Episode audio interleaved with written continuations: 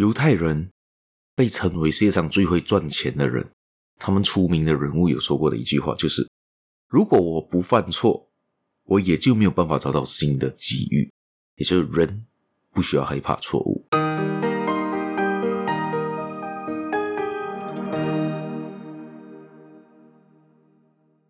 Hello，大家好，欢迎大家又来到这个犹太小故事的这个 Podcast 这个节目啦。我是小叶，在这里跟大家说一声早安、午安、晚安。欢迎大家今天来到这个犹太小故事的分享啦。今天我们要分享的是一个寓言故事，据说这个故事是记载在塔木德里面的。我看过这个故事，很久以前看过这个故事，小时候看过，就是一个狐狸与羊的故事。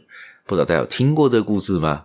如果有听过的话，跟我说说看，你们对这个故事有怎样的看法啦？我们就开始接这个故事分享啦。好，今天这样分享这故事就是狐狸与山羊啊。这个故事是怎样的呢？就是很久很久以前，在一个地方有一只狐狸跟一只山羊，他们两个其实素未谋面。但是有一天呢，这个狐狸就走啊走啊走啊走，不小心跌进了一个井里，跌在一个井里面，从井往上看，哇，好高啊！他就试着很多方法去挣扎啊，要想办法跳啊、爬啊，都爬不出去。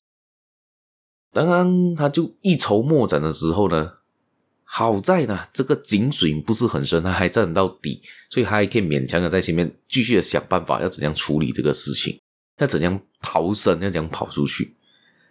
当他还在烦恼的时候呢，突然间有一只山羊经过了井边，看到了狐狸在下面，他就问了这个狐狸一句话。这个山羊就问了哈，说道：“哎，狐狸啊，你在下面哦？那那个下面的井水感觉不错嘞，好不好喝啊？够不够甜啊？”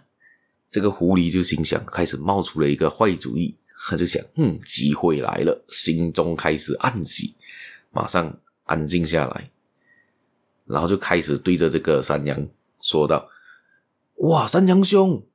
这个水特别好喝啊！我从以前都没喝过这么好喝的水，可以说是天下第一泉水，清甜爽口啊，非常非常的好喝。你一定要来 try 看，一定要来试看看。你不喝不知道，一喝吓一跳啊！然后这一只山羊听完之后就，哇，有这么好喝的水啊！他就还还还是对这个狐狸说：“哎，狐狸兄，等等我，我现在就跳下去啊！”然后这个山羊就不假思索，就马上跳进了这个井里。他就扑通扑通的就开始喝起来那个水，然后呢，喝完之后还跟狐狸说：“哎，真的，你说这个水真的好喝嘞，真的是天下第一山泉，真的非常好喝啊！哎，但是有一个问题啊，我们跳下来之后要怎样上去啊？”这时候狐狸讲：“我也是一样在想，我不晓得我跳进来之后，我也在想这个问题要怎样上去。好了，我们来想想有什么好的方法。”然后这个狐狸就假假的，其实他已经想好了，他就在那边假假的讲。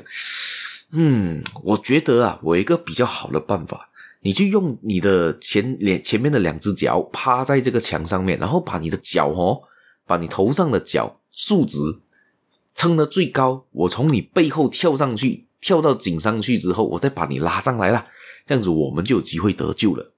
然后这个山羊听了听了，哦，也是一个方法，没错没错没错，他就同意他想的方法，他就他就把脚趴在这个墙上。然后把他的山羊角呢就竖得非常非常的高，然后这个狐狸呢就跳着他的后背，噔噔噔，噗，哎，就爬出去井外面了。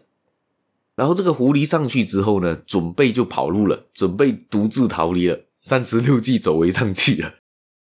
啊，这个山羊就很很生气嘛，你爬上去又不不把我不把我救上去，他就他就在那边指责这个狐狸不信守承诺，讲，哎，你你搞什么鬼的？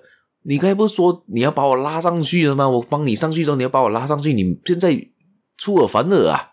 然后这个狐狸呢，一脸坏笑，非常狡猾的对他说道：“嘿，山羊兄啊，你的头脑如果像你的胡须那样的完美，你就不至于在还没看清出口之前就盲目的跳下去了。”他的故事就这样子说完了，就狐狸就跑走了，这位山羊就在里面苦苦的等待，到最后就饿死在那个井里了。而主要这个故事呢，也就是这个犹太家长呢，想告诉他的孩子啦，无论是你是多么的聪明，每做一件事情之后之前呢、啊，每做一件事情之前呢、啊，都一定要多加考虑，三思而后行啊！因为悲剧一旦发生，是没有后悔药可买的啊。所以呢，他们常常呢，犹太人呢，常常呢，为什么可以在这个被压迫、被排挤的社会当中，尤其在欧洲啊，在很多不同的国家都被排挤嘛，在德国啊，在很多不同的地方嘛，所以他们为什么能存活下来？是因为他们用了很多的这个智慧，而且他们甚至还说，读书是很重要，智慧是很重要的。假设你今天呢，只会读书。但是不会应用，其实那个书你是读死书，你也需要会应用，你才叫会读书，你才叫会拥有智慧。他们也在他们的概念里面也认为呢，读书虽然不一定能让你大富大贵，但是至少能让你在社会上立足，而且这个成本是最小、最赚钱的生意。因为读书呢是有选择性的，是有技巧的。当然，这个是他们的一种看法，就是觉得读书是非常非常的重要，智慧是非常非常的重要。